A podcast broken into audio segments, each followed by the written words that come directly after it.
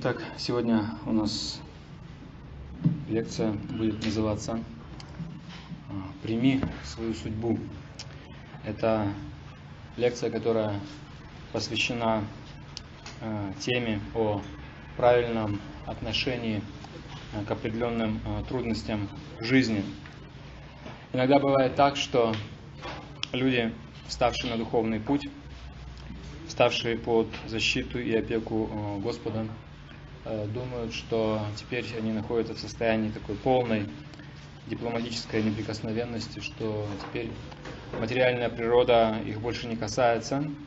Тем более, что Кришна говорит в Бхагавадгите, что если человек просто вручает себя мне целиком, то я освобождаю его от всех последствий его греховных действий и нечего бояться. И э, люди, зная это утверждение, встают на духовный путь, потому что, возможно, они в жизни испытывают много разных страданий, хотят какой-то защиты. Эта защита приходит, без сомнения. Вот. Но кроме этого, к человеку также продолжают приходить э, в течение какого-то времени и еще реакции за его прошлые действия. Дело в том, что э, мы находимся в материальном мире с незапамятных времен. Это обозначает, что мы в течение очень долгого времени совершаем различные действия, а, многие из этих действий совершаются в невежестве, многие из этих действий совершаются вопреки законам Бога, законам гармонии. И поэтому эти действия а, стали греховными семенами, реакции, которые должны прийти к нам сейчас. И э, поэтому даже когда человек становится на духовный путь, это не обозначает, что его жизнь сразу становится такой вообще э, малиной, никаких страданий нет. Э, у него появляется духовное знание, без сомнения появляется защита. Вот, но э, сразу же остановить вот этот э, поток кармы, кармических реакций, которые приходят к нам из прошлого, не представляется возможным. Э, если, предположим, вы едете на поезде, вот, и э, машинист поезда увидел какое-то препятствие впереди, даже если он сразу же нажмет на тормоз, тормозной путь будет очень-очень долгий, потому что инерция очень большая, тяжелая вещь, локомотив, множество вагонов за ним идет. Точно так же э, наша карма имеет определенную инерцию. Даже если я прекращаю совершать определенные греховные действия, я становлюсь на путь праведности, из прошлого по-прежнему еще по этой инерции продолжают приходить ко мне определенные реакции. Другой пример известный, если, скажем, включен э, вентилятор, его лопасти вращаются. Если вы даже выдернули э, штепсель из розетки, новое питание не поступает, но по инерции лопасти продолжают еще какое-то время вращаться. Хотя уже эти вращения постепенно затухают и в конце концов они останавливаются. Но э, это происходит не сразу. Точно так же, когда человек становится на духовный путь, жизнь его становится в определенном э, плане легче, потому что его сознание становится выше, и ему легче пересекать э, многие препятствия и внутренние, и внешние, именно благодаря тому, что он смотрит теперь на ситуацию свыше, сверху, э, с духовной позиции, духовными глазами. И вот э, сегодня мы поговорим на эту тему в связи с одним э, стихом, который упоминается в 10 песне Шимат Бхагаватам. Этот стих э, произнес, произнесла одна очень великая личность, Брахма, творец этого материального мира. И не просто творец, а также Брахма является главой нашей духовной традиции. Существует в Индии четыре традиции такие духовные. Это традиция, берущая свое начало от Брахмы, так называемая Брахма Сампрадая, как раз в которой э, мы находимся, э, наша традиция. Вот есть э, сампрадая от Шивы, есть сампрадая от Лакшми Деви, есть сампрадая от четырех кумаров, четырех великих мудрецов. Так знание о Кришне через эти вот четыре основные линии ученической преемственности передается. И вот Брахма это не просто творец материального мира, а он также как бы первый учитель в нашей цепи ученической преемственности в этом материальном мире. Кришна это как высший учитель изначально, но в материальном мире Брахма это первый преемник этого знания, и от него это уже знание пошло э, дальше сюда. И э, в этом смысле э, вот это его наставление, этот стих, который мы сегодня будем изучать, э, как раз является э, очень важным. А предыстория, которая так сказать, предшествовала вот этому стиху, который Брахма произнес, была такова, что когда 5000 лет назад Кришна явился здесь, на землю, а, в облике обычного мальчика-пастушка, И время от времени он проявлял удивительные божественные игры. Брахма, который наблюдал за всеми этими вещами с высшей планеты этого материального мира, в какой-то момент он подумал, неужели вот этот вот пастушок, который играет такие как бы обычные человекоподобные игры, деяния, неужели это и есть верховная личность Бога? То есть, действительно, мы думаем, трудно понять, что Кришна в таком как бы виде не очень солидном, это есть Верховный Господь. Если, например, нам кого-то говорят, что вот это президент или какая-то великая личность, мы ожидаем увидеть что-то такое очень респектабельное, что-то очень солидное по виду, внушающее, знаете, такое какое-то уважение. Вы не можете себе представить, что какая-нибудь солидная личность появляется перед вами босиком, там, в каком-то таком странном немного виде, несерьезном, без галстука, без костюма, то есть как-то сразу чувствуете, что-то не то. Вот, то есть не хватает солидности. И э, многие люди этого мира, не только люди, мы видим, что даже такие великие личности, как Брахма, другой еще был Индра, царь райских планет, он тоже однажды впал в иллюзию, не поверил, что вот это вот сейчас воплощение на земле, это и есть сам Верховный. И Брахма, усомнившись в этом, решил испытать его. Испытать он решил его оригинальным образом. Он решил э, попытаться э, ввести э, Кришну в иллюзию. Как он это сделал?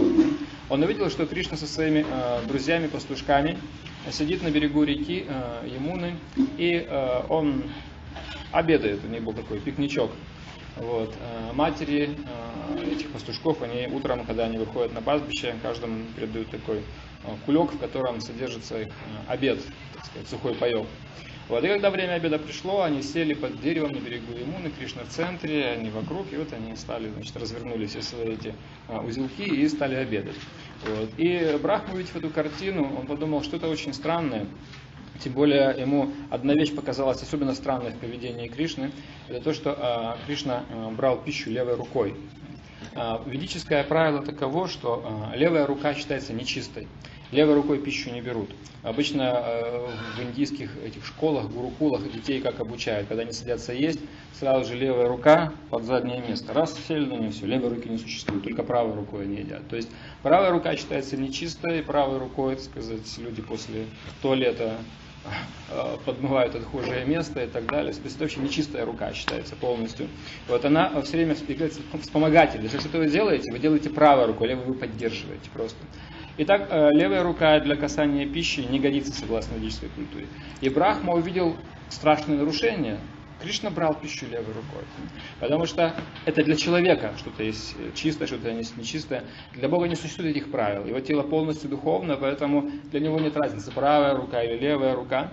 И вот когда Брахма увидел это, он подумал, Бог, законодатель всех правил, э, всех, так сказать, вот этих вот э, установлений, а он вдруг нарушает это правило. Не может такого быть. Скорее всего, это какая-то ошибка. Э, это не Бог. И он э, решил э, проверить э, Кришну, действительно ли это Бог или нет. Что он сделал? Он э, сделал так, что коровы, э, которые паслись там неподалеку, стали куда-то уходить, уходить, уходить, уходить. И э, Кришна сказал, что я волнуюсь, куда-то коровы пошли, ну-ка посидите-ка вы здесь, а я пойду э, коров опять пригоню на это место. И Кришна встал э, значит, и пошел, чтобы пригнать коров опять на это место, чтобы они слишком далеко в лес не уходили. И тем временем, когда коровы стали куда-то уходить, Брахма воспользовался этим моментом и всех этих мальчиков-пастушков украл. Он их усыпил при помощи своей такой гипнотической иллюзии и спрятал их, а, закрыл в пещере неподалеку в одной скале. И когда а, Кришна вернулся, он увидел, что этих его друзей нет. Вот что такое? Ну, и сразу же он понял, что это Брахма решил его протестировать. А в одно мгновение Кришна выделил из себя огромное количество экспансий, которые полностью в точности напоминали всех этих пастушков. То есть каждый из них индивидуальная личность, у каждого своя одежда, у каждого свой характер. А тут же Брахма увидел, что все они сидят на месте. Он подумал, что такое? Я же только что их украл и спрятал в пещере. Он опять вернулся в эту пещеру, все эти мальчики лежали в состоянии сна, гипноза. А Брахма опять вернулся на место, он увидел, что все они сидят тут же. Что такое? То есть он пытался ввести Кришну в иллюзию и сам впал в иллюзию. Он стал, сам пал жертвой этой великой иллюзии. И через какое-то время Кришна смилостился над ним, э, и он показал, что все эти э, различные мальчики-пастушки, которые вокруг него, это никто иные, как различные э, экспансии Вишну. Вместо каждой из них четырехрукая экспансия Вишну предстала. И тогда Брахма понял, что все-таки перед ним Бог. И он а, испугался оскорбления, которое он совершил, потому что а, его вера а, в Бога, сказать, можно сказать, немножко дала трещину, он совершил ошибку на предмет этого, и он нанес а, такое оскорбление Богу, а, не поверив а, в его могущество, не, поверив в его положение. И поэтому он нашел возможность, время, когда Кришна был один, он приблизился к нему в своей форме Брахмы, припал к его стопам, стал возносить ему молитвы, стал извиняться, прости меня, что я не понял твоего реального положения, не понял твоего могущества, пытался ввести тебя в иллюзию, сам вместо этого впал в иллюзию. А Кришна сказал, да-да, хорошо. Говорит, но ты, конечно, должен будешь искупить свой грех. И э, грехо, реакцией за этот твой грех будет рождение э, в низкой семье. И а позже, когда наступила, это было в конце два параюги предыдущей эпохи, и позже, когда наступила наша эпоха, эпоха Кали, а, когда Кришна пришел в облике Шри Чайтани, Брахма пришел в облике низкорожденного мусульманина, родился в мусульманской семье, но это был не простой мусульманин, это был Харидас Хакур, то есть тот, кто прославился тем, что он каждый день по 22 часа воспевал Хари Кришна мантру. Он повторял 192 круга мантры посвященные сейчас члены нашего общества повторяют 16 кругов мантры, это где-то 2 часа занимает. Он повторял 192 э, круга мантры, 300 тысяч святых имен каждый день. То есть он был очень привязан э, к Кришне, но он родился в этой мусульманской семье, и э, в средние века в Индии вот это вот индуистское общество было очень жестким. А не индусов, мусульман они в свои храмы, храмы не пускали.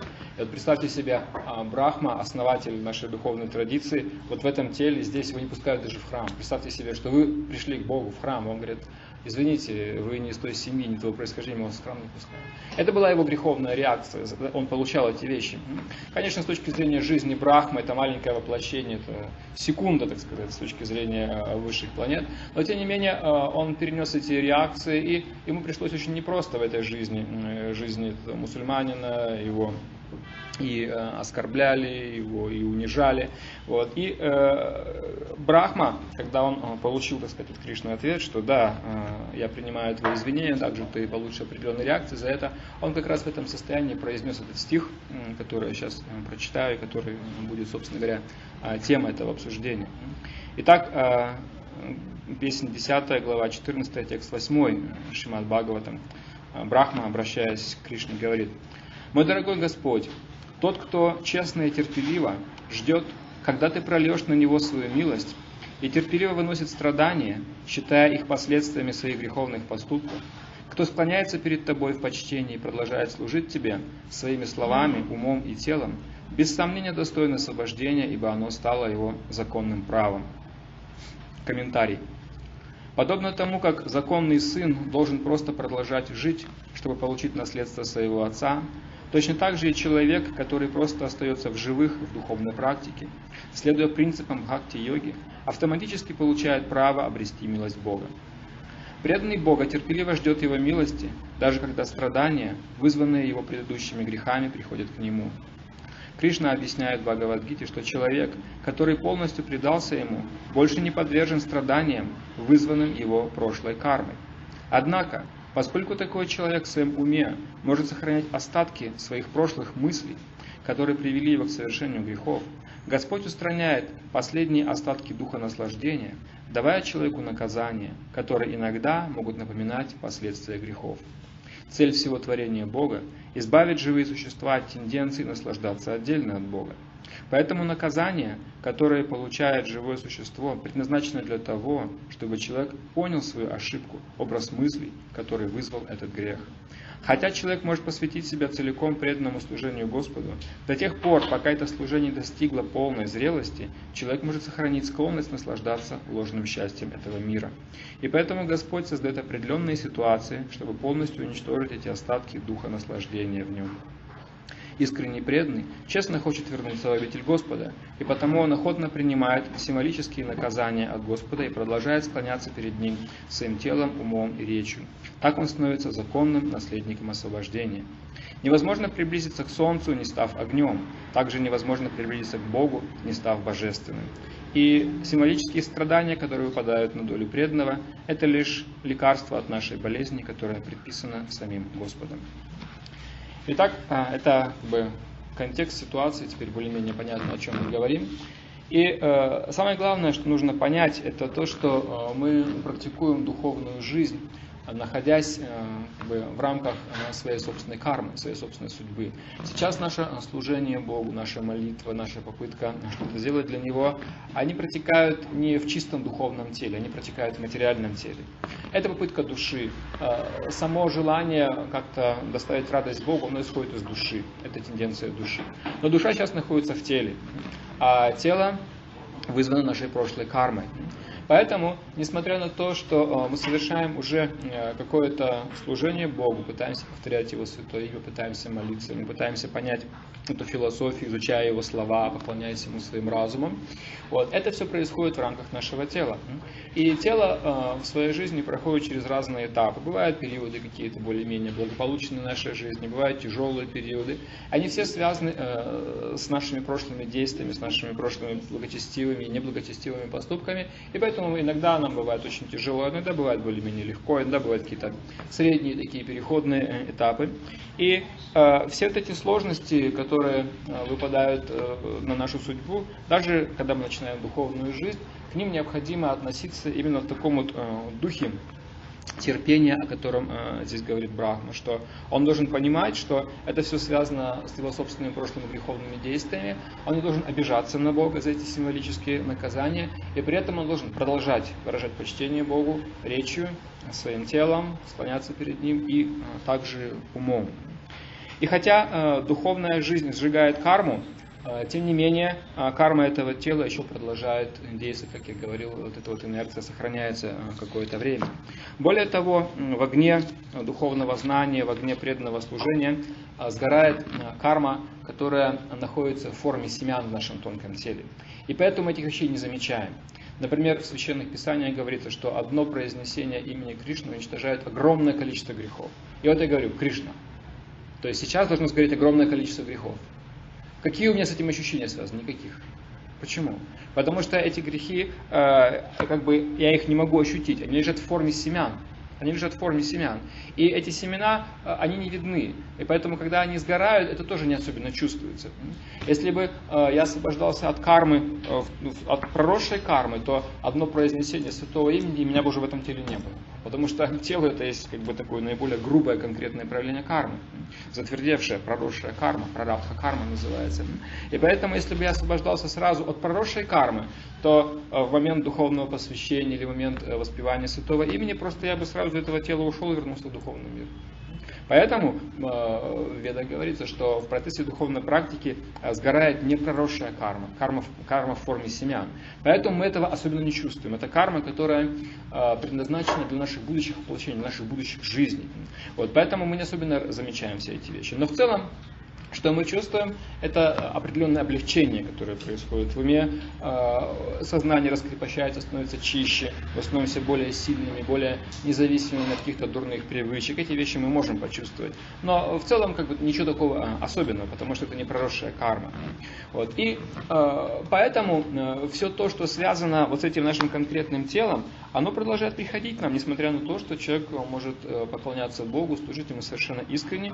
Вот это тело должно получить то, что оно должно получить. Если ему э, предполагается прожить сколько-то там десятков лет, 70, 80, вот, то э, этот человек, несмотря на свою духовную практику, все равно он будет болеть какими-то определенными болезнями, какие-то прочие вещи будут происходить в его жизни. Вот, потому что э, раз это тело родилось, то э, вот это вот карма, программа, которая связана с ним, она должна осуществиться. Духовная практика, а вот этой кармы она практически не касается. Духовная практика касается кармы будущего, то есть то, что должно дать нам новое рождение. Поскольку мы не хотим нового рождения, мы хотим вернуться обратно к Богу, то а, вот это вот э, новое рождение или карма, ведущая к нему, оно уничтожается в процессе этой практики. А то, что мы должны дожить, это мы должны как бы дожить, и мы должны испытать все эти вещи. Причем интересно, а, в комментарии э, говорилось, что а поскольку у человека могут оставаться вот эти вот э, некоторые тенденции прежнего мышления, тенденции а, прежней деятельности, для того, чтобы человек изжил в себе вот эти вот тенденции, которые привели его к прошлым определенным греховным действиям, а действия привели к реакции, чтобы эти вот тенденции были э, изжиты, э, человек сейчас проходит через определенные символические страдания. И с этими страданиями Господь дает ему разум, понимание, что раз это пришло к тебе, значит, это когда-то изошло от тебя. То есть замыкается вот этот э, кармический круг, а как бумеранг возвращается обратно. Я совершаю действия, и через какое-то время эти действия проходят через определенный э, цикл, и э, они возвращаются к э, человеку, как вот у этого же э, Херлофа Битструба была такая э, карикатура, так и называлась «Круг замкнулся», как э, значит, э, какой-то там э, начальник, э, значит, э, что-то он там, а, выходя из, из машины своей, приезжает на работу, какая-то собака кидается на него, он эту собаку там палкой бьет, вот, э, собака это э, кусает там какого-то, значит, э, человека. Вот этот человек, значит, тоже на кого-то там э, начинает э, ругаться. И, в общем, там э, цепочка один, один за другим идет, и в конце концов э, получается так, что это, э, в конце концов, кто-то пинает эту собаку, эта собака, в конце концов, кусает того, этого мужика, который на нее там палкой. То есть там целый такой круг действий, показывается, круг замкнулся. То есть если э, я получаю что-то, это обозначает, что реакция, э, эта реакция приходит ко мне, потому что она из меня изошла. Хотя я не всегда могу четко понимать эту связь, я не могу всегда это видеть. Вот, тем не менее, если я принимаю э, то, что Бог в этом мире руководит законом кармы, и Он справедлив, Он любит, то а, принять Бога это обозначает также и принять Его участие в моей судьбе. Не то, что абстрактно какой-то там Бог в облаках или в духовном мире чем-то он там занимается, а принять его на а, уровне его участия в моей судьбе. То есть, если он управляет вообще жизнью Вселенной, значит также и моей судьбой. Вот, тем более, а, если я стал преданным Бога, значит его а, участие в моей жизни самое, что ни на есть непосредственное, прямое. Вот, и поэтому человек должен все эти вещи понимать и научиться терпеть терпеть, понимать, что это пришло ему по заслугам. И при этом он продолжает поклоняться Богу телом, умом и речью. Иногда человек э, может просто склониться перед Богом в поклоне, но в уме он может думать о чем-то другом, или он может говорить о чем-то другом совершенно. Вот. И поэтому часто люди э, не очень-то понимают эти все вещи, что реакции приходят к ним совершенно заслуженно, и поэтому э, есть такая популярная роль в этом, в этом мире, называется роль невинной жертвы. То есть людям очень нравится считать себя невинными жертвами. Они считают, что в жизни какая-то несправедливость, что-то такое в этой судьбе происходит, неправильно, и поэтому во всех их бедах виноваты какие-то другие люди, а, какие-то старшие, какие-то начальники, а, муж, жена, окружение, страна, еще что-то. То есть э, люди часто склонны вину перекладывать на кого-то другого, а себя они при этом продолжают считать какими-то невинными жертвами. И вот эта вот роль невинной жертвы очень-очень популярна фактически она основывается на невежестве, на невежестве, на непонимании того, что если что-то приходит, это приходит четко по адресу, на непонимании того, что э, Бог контролирует все эти вещи. Вот, и поэтому эти люди э, просто обвиняют других. И вот в Шимат Бхагаватам, в первой песне, э, есть одна такая интересная ситуация, которая учит нас, э, как правильно необходимо принимать вот эти вот страдания, сложности, когда они происходят с нами. Там описывается фрагмент, когда уже после э, ухода э, Кришны, э, после ухода его вот этих вот близких спутников, пандавов, Арджуна, Юдхиштира, вот, на престол был возведен внук Арджуны Махараджа Парикшит, это был практически последний ведический царь. И вот однажды Махараджа Парикшит, обходя свои владения, увидел такую удивительную картину, что значит, э, корова и бык стоят на дороге, и э, у них э, практически перебиты ноги. И рядом э, с ними стоит такой человек э, в черной одежде, э, с палкой, с дубиной, и на этой дубине кровь. Совершенно очевидно, что кровь, которая на их ногах, и кровь на его дубине, это одного происхождения, что этот э, черный человек избивает эту корову и этого быка. И э, по ведическим понятиям, бык и корова это э, символы религиозности. Э, почему? Потому что э, корова Э, дает э, молоко, из молока делается топленое масло, Это топленое масло это как раз то, что льют в огонь при огненных жертвоприношениях. А бык пашет землю, таким образом он дает зерно, а зерно это как раз то, что сыпет вместе с маслом в огонь во время жертвоприношения. А когда совершается жертвоприношение, тогда происходит контакт с Богом или с полубогами. То есть без э, коровы и без быка невозможно получить ни зерно, ни э, масло, значит невозможно совершить ритуал, без ритуала невозможно войти в контакт с Богом. То есть это два очень важных животных для ритуала. И поэтому ведическая э, культура всегда защищала корову и быка. И тут э, царь, который должен защищать своих подданных, в том числе корову и быка, вдруг видит вот этого человека какого-то ужасного, одетого в черную одежду, который избивает корову и быка. И он тут же э, заносит меч и хочет наказать этого э, человека. Это был никто иной, как воплощение Кали. Кальюга так наступила. Кали появился в облике этого э, черного царя. Он был одет как царь, такой накидки. Вот. Но перед этим э, все-таки он решил спросить этого быка. Э, он говорит, кто является причиной твоих страданий? Кто тебя вот так вот побил? Хотя, в принципе, здесь без всякого следствия уже все понятно преступник даже никуда не скрывался. То есть все на месте. И тем не менее Парикши спрашивает, кто является причиной твоих страданий? И что ответил этот бык Дхарма? Дхарма это олицетворенная религия. Он сказал, на самом деле очень трудно понять, что является причиной моих страданий. Казалось бы, к чему такие сложные философские отступления? Это же очень просто. Ну вот палка. Но палка не бьет меня сама. Палка находится в руках человека определенного. Вот он, в двух шагах стоит. Почему так трудно понять? но э, он не сказал, вот он негодяй, держите его, накажите его, убей его, ты царь должен защитить. Ничего такого не было. Он сказал, очень трудно понять, возможно, это э, плоды моей прошлой греховной деятельности, э, я не знаю, очень много разных причин страданий существует, э, я не буду пускаться во все эти вещи. И в конце концов он сказал, на самом деле тот, кто указывает на преступника, сам является преступником. Очень сложная для понимания фраза. Он сказал, тот, кто указывает на преступника, сам является преступником. И вот преступник перед нами, Кали, черный, черный шудра, этот негодяй, который хотел водить корову. И он совершенно очевидно повинен в этих вещах. Но бык, это олицетворение религии, Дхарма, он говорит, подожди, не стоит. Причин может быть много. Вот. И в конце концов, если эти пришли реакции ко мне, возможно, я тоже э, в чем-то виноват. То есть э, смысл в том, что когда я указываю на преступника, я сам являюсь преступником, что это обозначает? Это обозначает, что я э, считаю, указывая на преступника, считаю, что существует какая-то несправедливость. Я считаю, что, допустим, я потерпевший, со мной что-то такое произошло, вот, э, но э, виноват не я, а виноват кто-то.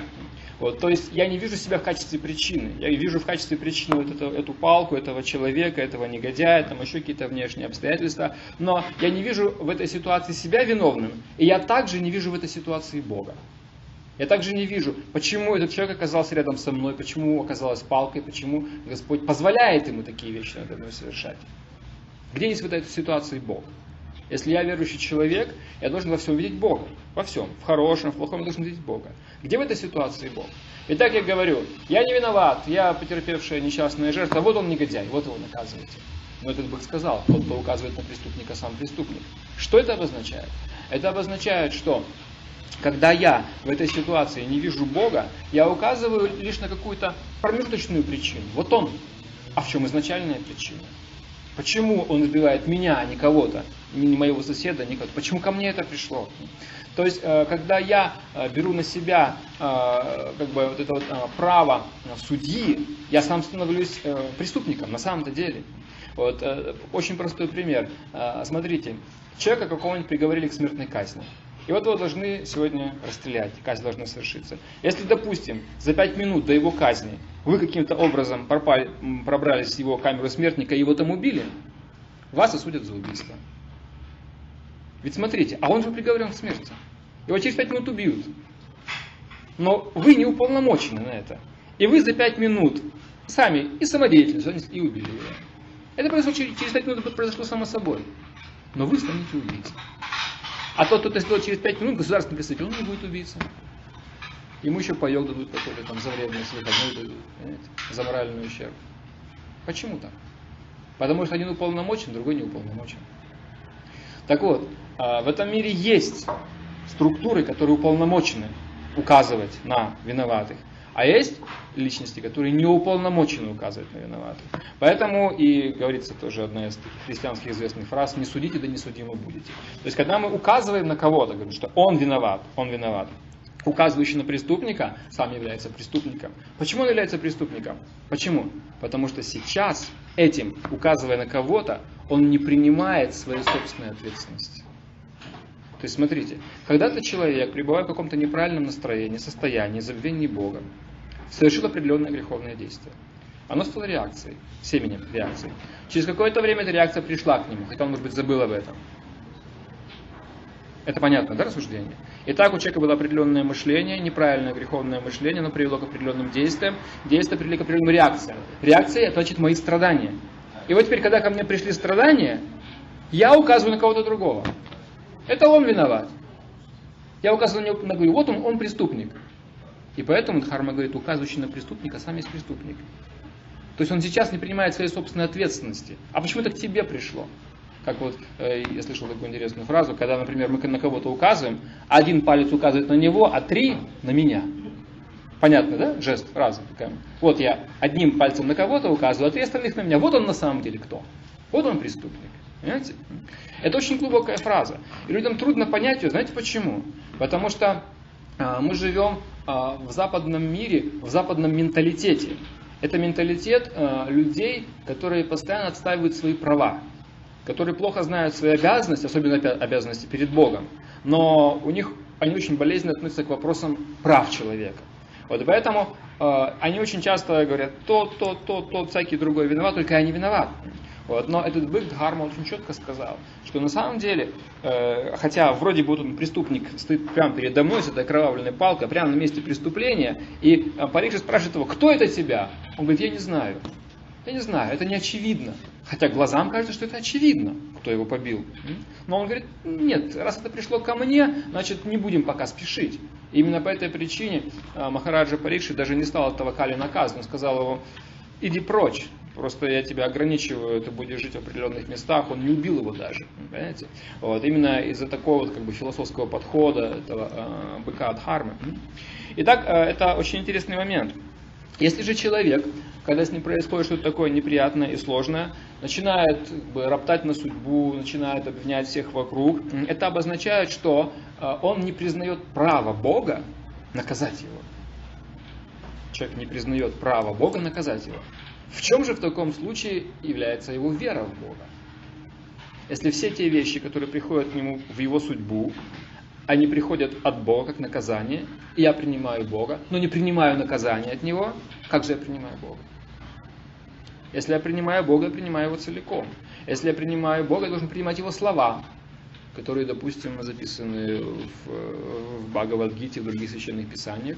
Его слова я должен принимать. И также должен принимать Его волю, которая проявляется в моей конкретной жизни, в тех событиях, которые приходят в мою жизнь какие-то наказания, приятные, неприятные вещи. Приятные вещи принять без проблем, потому что мы находимся в духе чувства наслаждения, и поэтому какие-то удачи, премии, выигрыши мы принимаем без вопросов. Конечно, я это заслужил. Конечно, я это заслужил. А когда приходит наказание, нет, я этого не заслужил. Но все это приходит из одного и того же источника. И наказание, и благословение, и награды, и кнут, и пряник, все это приходит из одного источника. Но наслаждение, приятные вещи я легко принимаю, наказания, я считаю, что незаслуженно ко мне пришли. Почему? Что мешает мне принять их с таким же энтузиазмом, как, как, как пряники? Что мешает? Душевное наслаждение мешает. И поэтому я считаю, что это стоит только хороших вещей, а плохих вещей я не достоин. Вот, но поскольку Бог дает и то, и другое, то если мы принимаем Бога, мы должны принимать от Него и то, и другое. И э, страдания и сложности, которые приходят в нашу жизнь, мы должны принимать э, с правильным пониманием. Не просто тупо принимать, как животное какое-то, его бьют, он просто терпит, но без понимания терпит. А преданный должен понимать эти вещи э, на основе священных писаний. Это вот то, что мы, собственно говоря, э, и разбираемся здесь. Итак, а, как же можем роптать э, на того, э, кому э, мы поклоняемся? Если наказание несправедливо, значит Бог несправедлив. В, каком, в таком в этом смысле, какой, зачем нужно ему поклоняться? Итак, если я упорствую в своем невежестве, настаиваю на своей правоте, это обозначает, что мое сознание не меняется. А раз оно не меняется, это обозначает, что буду продолжать действовать в том же самом духе, что и действовал раньше. Это обозначает, что буду совершать такие же действия, и ко мне будут приходить подобные же реакции – До каких пор? До тех пор, пока я не пойму. Пока я не пойму, что я виноват. Как спортсмен, прыгун в высоту, он будет прыгать, он прыгнул, раз сбил планку, второй раз сбил планку. Он будет прыгать до тех пор, пока он не преодолеет, пока он не сдаст этот экзамен. Студент, этот двоечник будет ходить до тех пор, пока он не сдаст экзамен. Вот. Э, точно так же, а, если я ко мне приходят какие-то определенные страдания, какие-то определенные реакции. И вместо того, чтобы а, принять это а, смиренно, как Брахма говорит, прими, терпи это как последствие своей кармы, и при этом продолжай продолжай поклоняться Богу своим телом, своим э, умом э, и своей речью, тогда ты станешь э, достойным наследником освобождения в этом случае. Если же ты не принимаешь это как э, последствие своей собственной греховной кармы, если ты начинаешь э, роптать на судьбу, роптать на Бога, на какую-то несправедливость, якобы существующую, это обозначает, что ты упорствуешь в своем невежестве, это означает, что ты будешь действовать так, как и действовал раньше. И подобные же реакции будут приходить. Ты будешь также действовать, такие же будут приходить реакции пока ты не сдашь этот экзамен. Вот, поэтому, когда говорится о терпении, то терпеть необходимо не в состоянии просто какого-то тупого невежества или сжав зубы, а терпеть с пониманием. И э, с, с этим страданием, с этими проблемами ко мне должно приходить понимание. Если во мне правильный настрой, то Господь дает, соответственно, соответственно это и понимание. Ведь э, смысл страданий как раз в том, чтобы я отказался от таких вот установок в своем сознании, в своем мышлении, греховных таких вот э, клише, стереотипов, которые э, приводят э, человека к этим определенным э, греховным действиям. Итак, этот э, бык Дхарма, он мог совершенно четко указать э, на Кали как причину своих страданий, но он не стал этого делать. Вот. И поэтому э, попытка э, свалить э, свою собственную вину на кого-то другого на самом деле не избавляет нас от страданий, а что? А продлевает наши страдания. Потому что когда я сваливаю свою вину другого, говорю, что кто-то другой виноват, а я не виноват, это обозначает, что я упорствую в своем невежестве. Я опять упорствую в своих этих вот установках в сознании. Вот. А установки в сознании у людей очень простые. Я должен быть счастливым просто так, самостоятельно, независимо от Бога. То есть вне, вне идеи служения Бога, вне связи с Ним. Я должен быть счастливым. Потому что просто каждое живое существо частица Бога.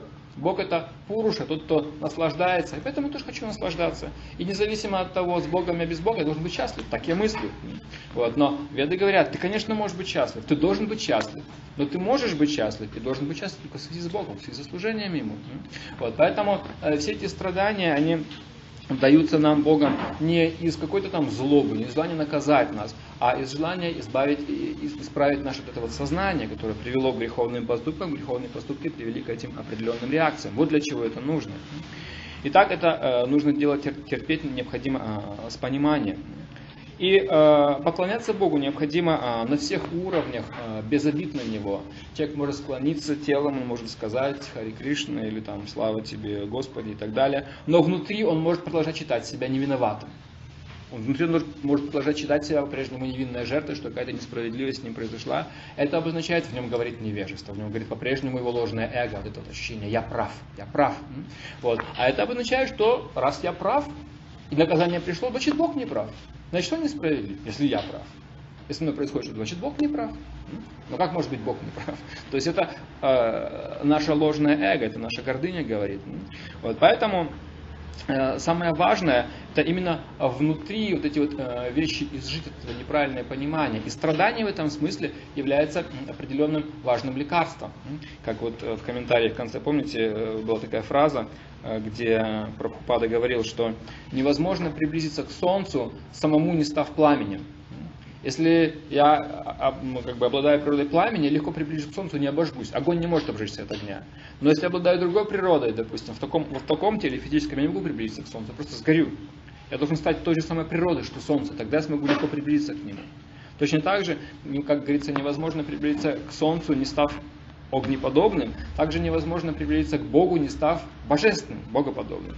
А что значит стать богоподобным? Мы уже богоподобны, мы уже а, созданы по его облику и подобию, мы уже живые существа, души, обладающие духовной природой. Но мы покрыты материальным менталитетом, материальным мышлением, которое является мышлением сепаратиста, то есть того, кто отделяет себя от Бога. И физическое тело, это как бы такое уже завершение этого менталитета материального. Вот, поэтому Необходимо для того, чтобы этим физическим телом больше не обрастать, э, необходимо внутри эту проблему изжить. Физическое тело, хотя оно и сравнится с одеждой, его невозможно так легко снять, как одежду. Одежду можно легко снять и одеть. Физическое тело так легко снять невозможно, потому что мы, мы им обросли вследствие определенного менталитета. Вот, поэтому очень важно изжить эту проблему внутри. А если с этим такая поучительная история, однажды а, в одном царстве был э, один царь, причем очень благочестивый царь. Э, царь, который э, служил Богу, был очень таким благостным человеком, защищал своих подданных, все у него было хорошо.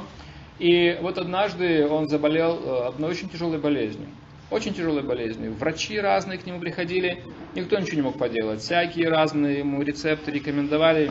Никаких улучшений, только одни ухудшения. И вот уже фактически все поняли, что еще немного, и царь наш просто умрет, останемся ему без царя. А без царя царству никак невозможно.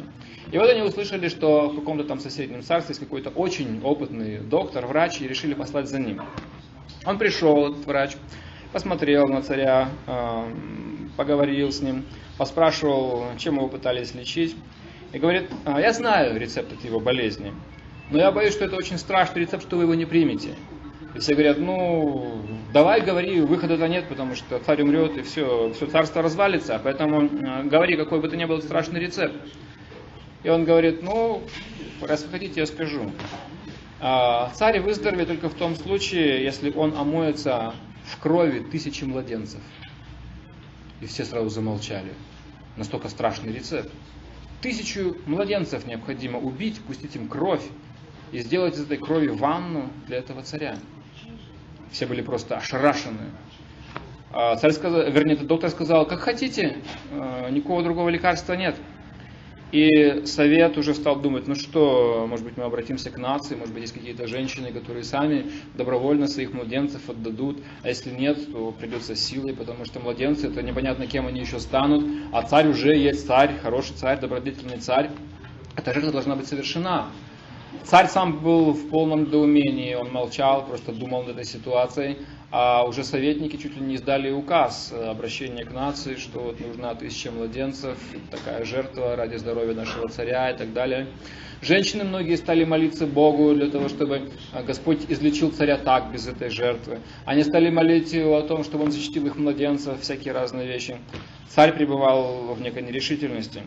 И э, в конце концов он сказал своим советникам не бывать этому. Я не допущу этих вещей. Если я допущу эту кровавую жертву, тогда люди просто не простят меня.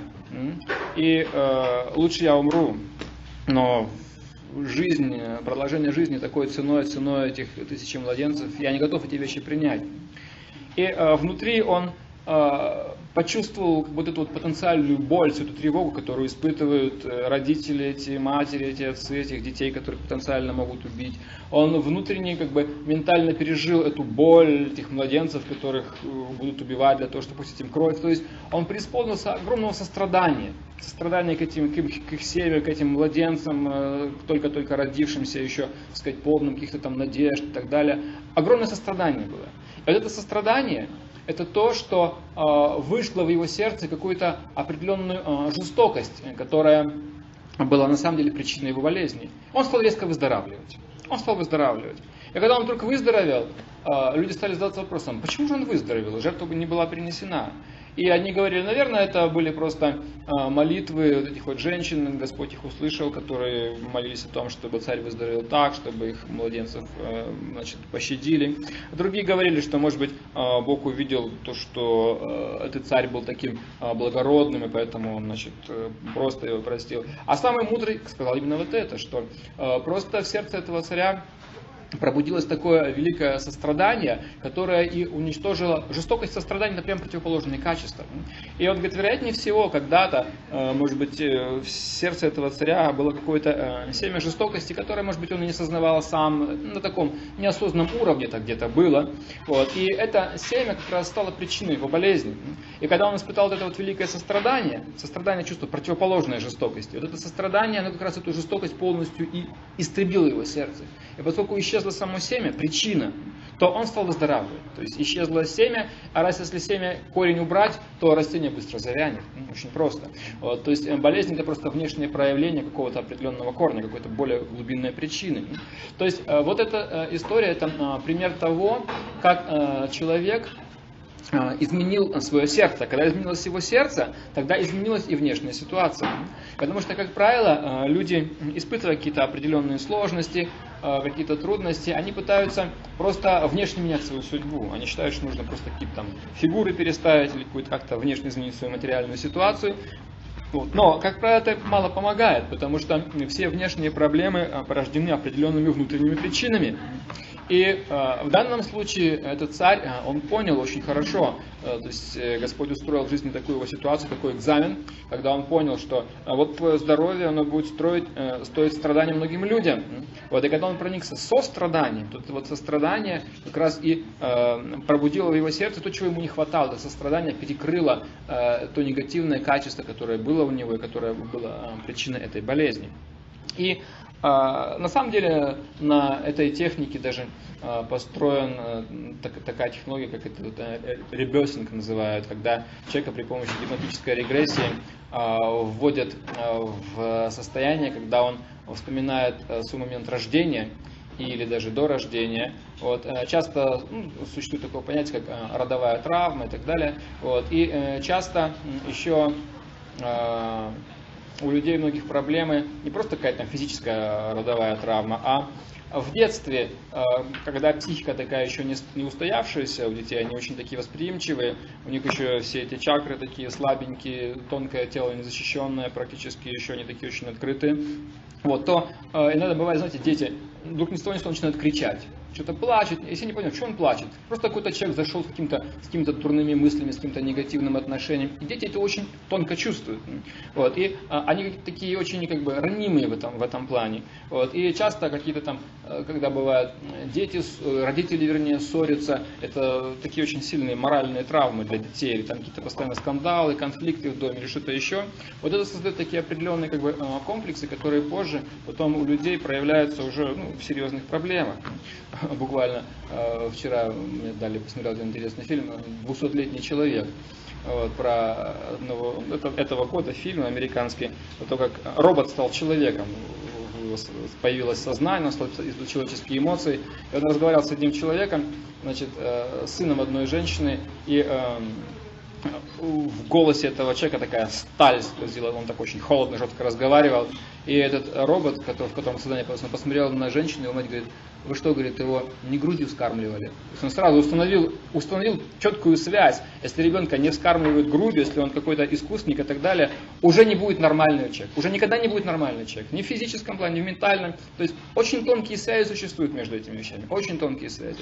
Вот эта технология э, ребесинг обозначает, что человека при помощи гипнотической регрессии погружают э, в его прошлое, вводят в это состояние, когда он испытал какой-то там шок или какие-то такие вот травмы, но теперь он возвращается туда, уже в сознании взрослого человека. И теперь он при помощи сознания взрослого человека как-то там делает определенные манипуляции, переваривает эту проблему там, и когда он возвращается в нынешнее уже состояние, этот комплекс или какая-то психологическая проблема исчезает. То есть как бы он э, возвращается в прошлое, там уничтожает корень, и теперь эти вот последствия уже цветочки, они тоже как бы э, отходят. То есть есть такая технология сейчас.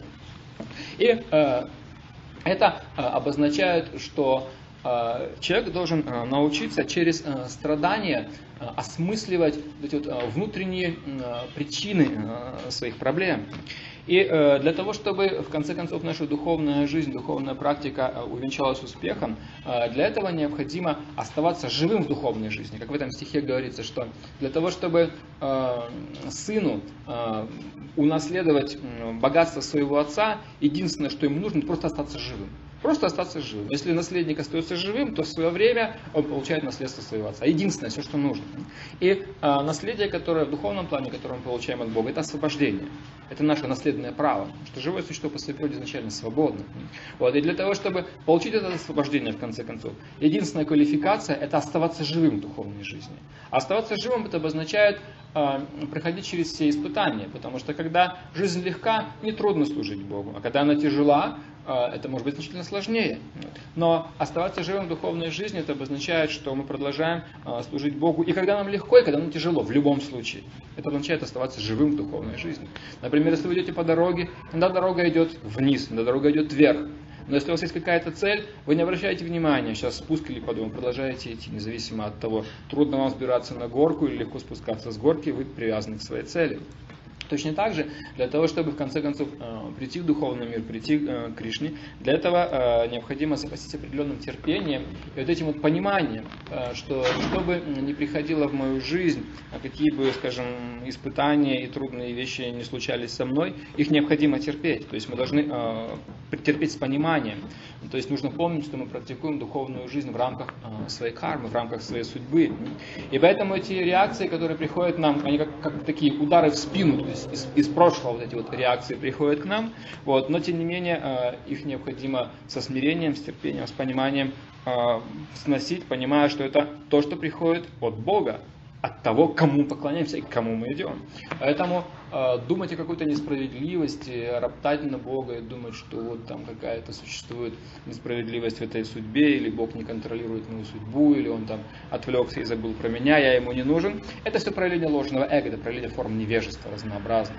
Вот. И э, Брахма в этой ситуации, через этот стих, э, дает такую как бы правильную установку, правильное умонастроение, э, с которым необходимо совершать э, свое служение Богу. Вот. И тогда вот это наше ошибочное мышление, которое привело грехам, а грехи привели к страданиям, оно будет устраняться. То есть это нынешние какие-то такие ситуации трудные, которые возникают в жизни у всех преданных, они нужны для того, чтобы мы полностью избавились от всех этих вот э, материальных таких э, клише, материальных стереотипов мышления, мышления основано на независимости от Бога, на каком-то э, иллюзорном счастье, оторванном от Бога, от, на какой-то материальной надежде, связанной на счастье э, вне Бога. Это как бы такие наработки, которые у нас с давних пор, такие вот насечки в уме, такие русла, по которым текут, течет энергия нашей мысли, наших желаний. Вот. И э, эти вещи должны быть э, изжиты. И поэтому Кришна дает определенные как бы, страдания, чтобы показать нам, вот к чему привела такая тенденция, такая, такая, такая, такая. И поэтому эти э, страдания, они обладают такой дидактической, то есть э, учебной э, силой, учебным смыслом. То есть через них мы должны делать э, правильные выводы и э, исправлять свое мышление.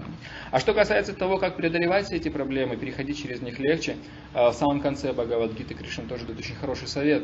Он говорит, э, сосредоточь свой ум на мне, Таким образом, по моей милости, ты преодолеешь все препятствия обусловленной жизни. Если же ты э, не послушаешь меня, не будешь так действовать, и будешь руководствоваться ложным эго, ты просто заблудишься. Там он говорит, мат чита сарва дурга не мат прасада таришиси. Мат чита, ум, чита, сосредоточен на мне. Сарва дургани – это все препятствия обусловленной жизни. Дурга – это материальная природа. Сарва дургани – все препятствия материальной жизни. Мат прасада, по моей милости, таришься, если ты преодолеешь. То есть смысл таков, что наше тело само по себе проблем не имеет. Тело без сознания проблем не имеет. Тело без сознания просто медленно разлагается, приобретает качество среды, в которой оно находится. Просто медленно разлагается. Проблема, если находится в сознании. Вот, поэтому э, для того, чтобы преодолеть эти проблемы, Кришна предлагает, тело твое остается здесь, оно идет дорогой своей судьбы. Но своим сознанием должен быть со мной. Как вот, э, помните, тоже такая есть поучительная история а, про лягушку, которая хотела улететь э, с э, аистами там куда-то на юг. Она сама не может летать. Они говорят, давай, мы возьмем хворостину в свои клювы, а ты цепляешься за эту хворостину. Хотя ты не умеешь летать, пока ты держишься за хворостину, ты будешь лететь с нами. И хотя мы знаем, что эта лягушка в конце концов упала, смысл не в этом. Смысл в том, что пока она держалась за эту хворостину, она летела, хотя сама она летать не может. Да? То есть она просто приняла условия. Она держала за хворостину и летела, как будто бы она птица. То есть смысл в том, что мы сейчас находимся внутри материальной природы, как лягушки. Мы не можем летать. А Бог находится над материальной природой, как птица, он может летать, преодолевать все эти вещи. Если мы держимся за него своим умом, как? Погружая свой ум в священное писание, думая о нем, изучая все эти вещи, повторяя его святое имя, это, это и есть способ свой ум привязать к Богу. Это и есть э, вот это вот избавительный этот способ для лягушки уцепиться за эту хворостину, которую поднимут в воздух эти, эти, эти птицы. Итак, э, мат чита сарва дурган, если ты привяжешь свой ум ко мне, поднимешь его до этого уровня, то по моей милости ты преодолеешь все препятствия обусловленной жизни. Вот оно. То есть тело идет здесь, по, по, по как бы, дороге своей материальной судьбы, иногда вверх, иногда вниз. Вот. Но а, сознание должно быть выше этого. Сознание должно быть выше. Да? Как солнце, оно находится в небе, а здесь оно просто отражается, допустим, в луже, там, в окне, где-то еще, в каких-то там стеклянных сосудах, оно находится высоко. Точно так же наше сознание должно быть высоко. В этой материальной ситуации оно просто отражается. Да, мы отслеживаем свою судьбу, мы по-прежнему одеваем ботинки на ноги, а шляпу на голову, то есть мы адекватно себя ведем, но своим сознанием мы должны быть выше. И в таком состоянии, когда человек э, привязан своим умом к Богу, тогда, даже когда его тело попадает в какие-то трудные материальные ситуации, вот это вот возвышенное сознание помогает ему перелететь через все эти вещи. Так же, как лягушка перелетает через все эти там, холмы, препятствия и так далее. Хотя она другой природа, она не может летать. Также и мы находимся внутри материальной природы. Но если своим сознанием, сознанием мы поднимаем, то своим сознанием мы проходим как бы выше всего этого, пролетаем над всеми этими вещами. Это и есть реальный способ э, решения проблем. Вот. И э, поэтому, несмотря на то, что э, в жизни могут быть какие-то ситуации, которые кажутся нам сложными или несправедливыми, или незаслуженными, еще какими-то, мы должны очень четко понимать, что э, судьбы живых существ контролируются Богом, тем более судьбы тех людей, которые э, стали преданными Бога. Вот поэтому, если какие-то вещи приходят, может быть, э, не очень приятные в нашу жизнь, они приходят от Бога. Поэтому нет смысла роптать, а есть смысл понять, что если это приходит ко мне, значит это произошло от меня, значит какие-то определенные мои тенденции, тенденции наслаждаться отдельно от Бога, они, они привели ко всем этим вещам. И вот в этом состоянии человек Э, должен научиться принимать это все как последствия своей прошлой э, деятельности и при этом не обижаясь на Бога, продолжать выражать ему почтение своим телом, своим умом, э, своей речью. И в этом состоянии, говорится, если человек проводит свою жизнь, тогда он становится достойным освобождения, ибо оно становится его законным правом. То есть он остается живым в духовной жизни. И когда он подходит уже к финальному этапу своего этого воплощения в этом теле, он получает освобождение также, естественно, как наследник, который дождался своего вот этого наследства. То есть становится естественным для него. То есть единственная квалификация, которая требуется, это просто оставаться в духовной жизни. Не а, вестись на все эти как бы, такие материаль, материальные стереотипы мышления. Я поклонялся Богу, и вот смотрите, что в моей судьбе. Вот такая проблема, такая проблема. Семейные, здоровье, там что-то еще и так далее. Как же так? Я поклоняюсь Богу. Какие, трудности происходят? Ну, это происходит э, не потому, что Бог наказывает меня, а потому что я совершил какие-то определенные реакции, совершил, вернее, определенные определенные действия, и теперь ко мне приходят определенные реакции. То есть э, человек понимает, что э, все, что происходит в этом мире, это э, справедливо и заслуженно. Вот. Но к преданным, как правило, все эти вещи приходят с таким вот как бы, еще определенным а, пониманием. И вот это вот духовное знание, это то, что действует как а, обезболивающее средство. Вот когда, предположим, вас режут, э, то там, делают анестезию и такое местное обезболивание, благодаря этому вы не чувствуете боли. Точно так же а, человек, а если бы этого не было, была бы сильная боль. Точно так же люди, которые не обладают духовным знанием, они испытывают очень сильную боль в этом материальном мире. Но когда, скажем, э, в сознании есть вот это вот э, духовное понимание, то духовное понимание, оно действует как анестезия, как обезболивающее. То есть приходят какие-то определенные трудности, какие-то определенные испытания, благодаря духовному знанию эти вещи легко и естественно перевариваются. Вот это как бы э, идея о том, как необходимо правильно относиться к трудностям э, жизни, э, даже тогда, когда мы принимаем служение Богу. Не нужно думать, что сразу же, так сказать, у нас распространяется это качество такой дипломатической неприкосновенности, что материальная природа не трогает нас. Да, она действительно оставит нас в покое, но лишь тогда, когда наша преданность Богу станет стопроцентной, абсолютной. Все, если какие-то есть по этой теме вопросы, пожалуйста.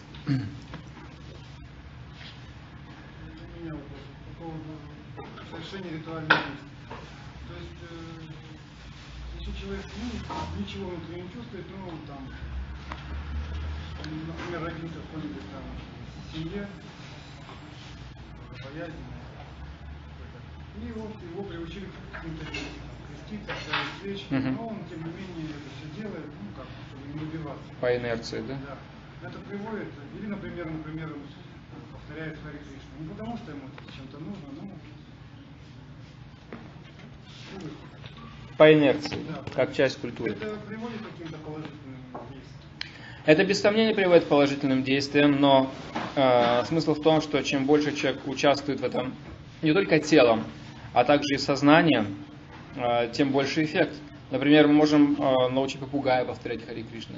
Можем научить обезьяну креститься там или еще что-нибудь делать. Это несложно при помощи каких-то там э, практик, э, тренинга, там, дрессировки можно любого научить. Вот. Но это не обозначает, что тоже какое-то от этого будет, может быть, благо, небольшое, но живое существо в духовном процессе должно участвовать сознательно. То есть, поскольку э, смысл духовной жизни это расширить, развить сознание, вот, то ритуал он должен совершаться э, в правильном э, умонастроении.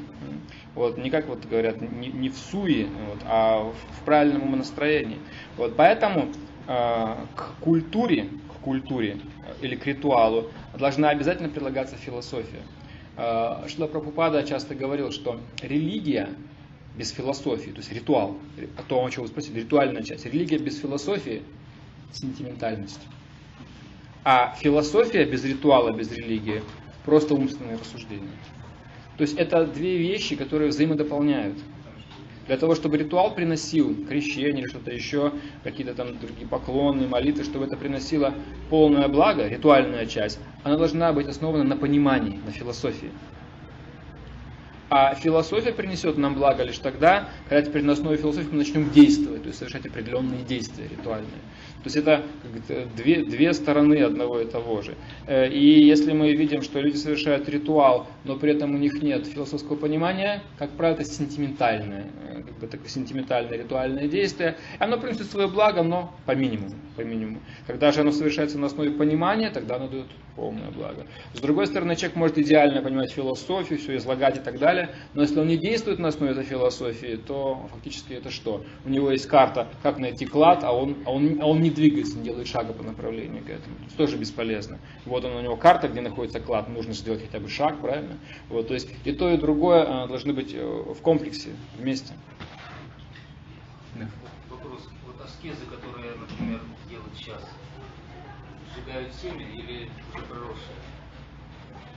Аскеза? А, смотря какая аскеза, смотря что, а, некоторые аскезы, они могут а, даже проросшую карму немножко облегчить. Допустим, человек болеет. Допустим, он болеет. И вот он совершает аскезу. Какой он совершает аскезу? Предположим, он постится, вот, или э, какой-то такой делает для себя режим.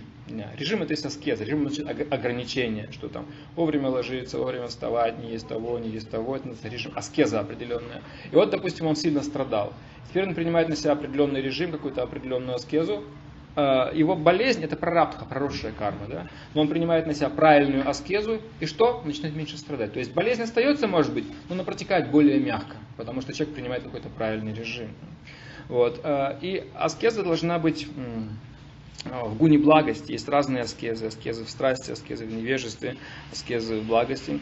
Аскеза в невежестве это то, что разрушает собственное тело, разрушает все вокруг. Когда человек может тоже поститься, но неправильно это делать, допустим, или там какие-то какие нагрузки не по силе на себя брать. Аскезы в страсти это а, аскезы, которые просто направлены на достижение каких-то материальных благ. Я вот сейчас, вы знаете, такие аскезы революционеров, которые почти все революционеры, они прошли через, через тюрьмы, через какие-то преследования, через что-то еще. Это аскеза, сидеть в тюрьме, какое-то подполье, ограничение это аскеза. Но потом они обретают определенную такую энергию, шакти, и потом они становятся такими мощными личностями. Вот. Это и Ленин, и Сталин, и все, они все прошли через определенные аскезы, преследования, какие-то там сложности, конспирацию и прочее. Они накопили определенную энергию, потом при помощи этой энергии они там делали свои дела. Ганди тоже, он тоже сидел в тюрьме неоднократно. Вот. То есть практически э, все политики и даже такие демонично настроенные люди, они все прошли через определенную аскезу, это в гуне страсти. То есть они а, на время воздерживаются от чего-то, чтобы потом, как говорится, по полной программе уже оттянуться. Вот. А аскеза в благости, это аскеза а, в соответствии со своей природой, на основе священных писаний, ради очищения. Это аскеза не какая-то там жесткая, ужасная, это аскеза такая более дозированная, размеренная. В принципе, это аскеза, состоит, собственно говоря, просто в здоровом образе жизни. Просто в здоровом образе жизни. И вот эти вот четыре принципа, которые мы говорим, отказ от э, насилия, мясоедения э, и так далее, от интоксикации и прочих вещей, это и есть аскеза в благости. То есть все то, что просто устраняет в нашей жизни невежество и страсть, мы ограничиваем невежество, оставляем одну благость, это есть аскеза благости. Вот. И эта аскеза в благости, она э, даже прарабдха карму, даже проросшую карму ослабляет. То есть легче проходит. Даже какие-то страдания остаются, но они проходят легче. А что касается э, сжигания кармы, то э, сжигает ее не аскеза сама по себе, а сжигает карму э, духовная энергия. Духовная энергия приходит к нам как?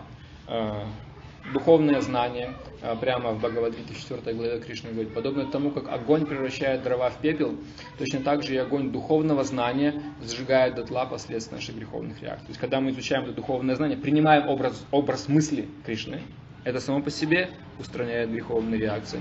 Когда я воспеваю его святое имя Хари Кришна мантру, сжигаются греховные реакции. Когда я склоняюсь перед божеством, предлагаю ему что-то, вот это как раз таки активные процессы, которые именно э, сжигают карму.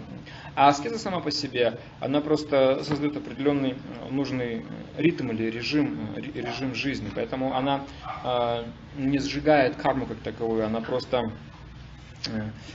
упорядочивает нашу жизнь и э, позволяет нам более эффективно, в более чистом сознании совершать духовную практику.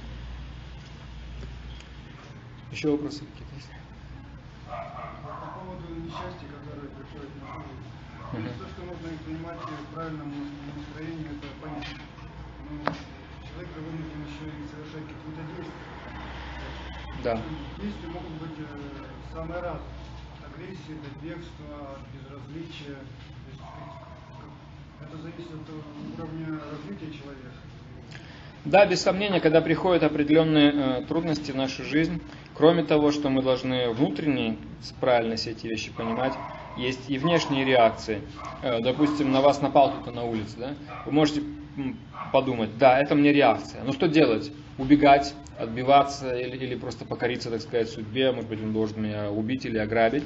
А, вполне естественно, что наши действия должны быть адекватны ситуации. Если я могу что-то сделать, могу себя спасти или там с своими близкими как-то там что-то могу сделать для них, если у меня есть какая-то определенная свобода, определенный как бы ресурс, при помощи которого что-то могу сделать, я должен сделать.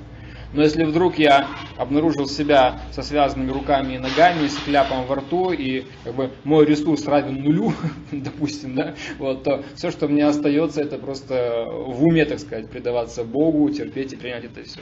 То есть до тех пор, пока у меня есть какая-то определенная свобода, тогда да. Но если я обнаружил себя в падающем лифте со 102 этажа, то что я могу поделать, кроме, так сказать, как внутренне э, найти убежище у Бога? Вот, нет, я не могу освободить, освободить этот падающий лифт и так далее.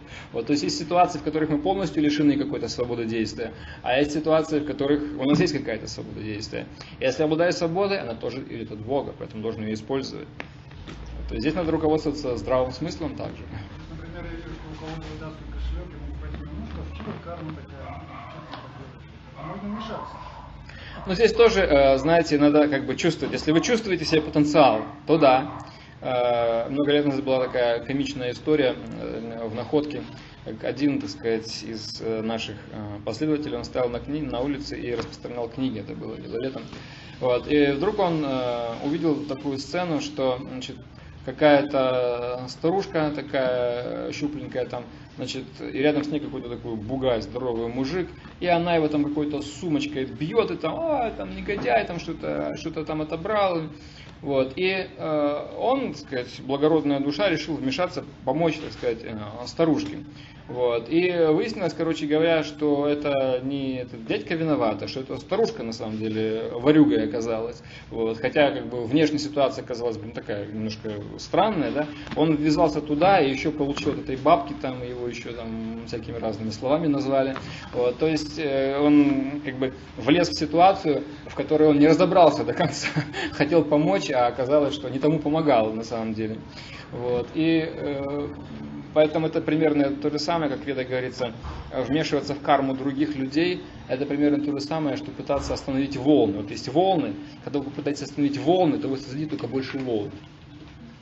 Когда вы пытаетесь остановить волну, создадите только больше волн, таков закон. Вот поэтому, э, если мы э, в материальную ситуацию вмешиваемся материальными же средствами, будет только хуже. Вот поэтому, как правило, а, людям, обладающим духовным знанием, рекомендуется, что если мы помогаем кому-то, помогать лучше духовными средствами. То есть духовными средствами мы не поднимем больше волн. Но если мы в материальную ситуацию материальными средствами, нам кажется, что мы хотим остановить волну, мы можем еще больше шторм поднять. Вот, поэтому здесь нужно как бы руководствоваться и внутренним чутьем, и здравым смыслом, и, может быть, общими обстоятельствами, каким-то советом. То есть, на самом деле, это, это очень как бы, такой вопрос, он не имеет однозначного ответа. Здесь эм, многообразие ситуации, оно может подразумевать многообразие разных решений, подходов. Ну что, если вопросов нет, на этом мы закончим.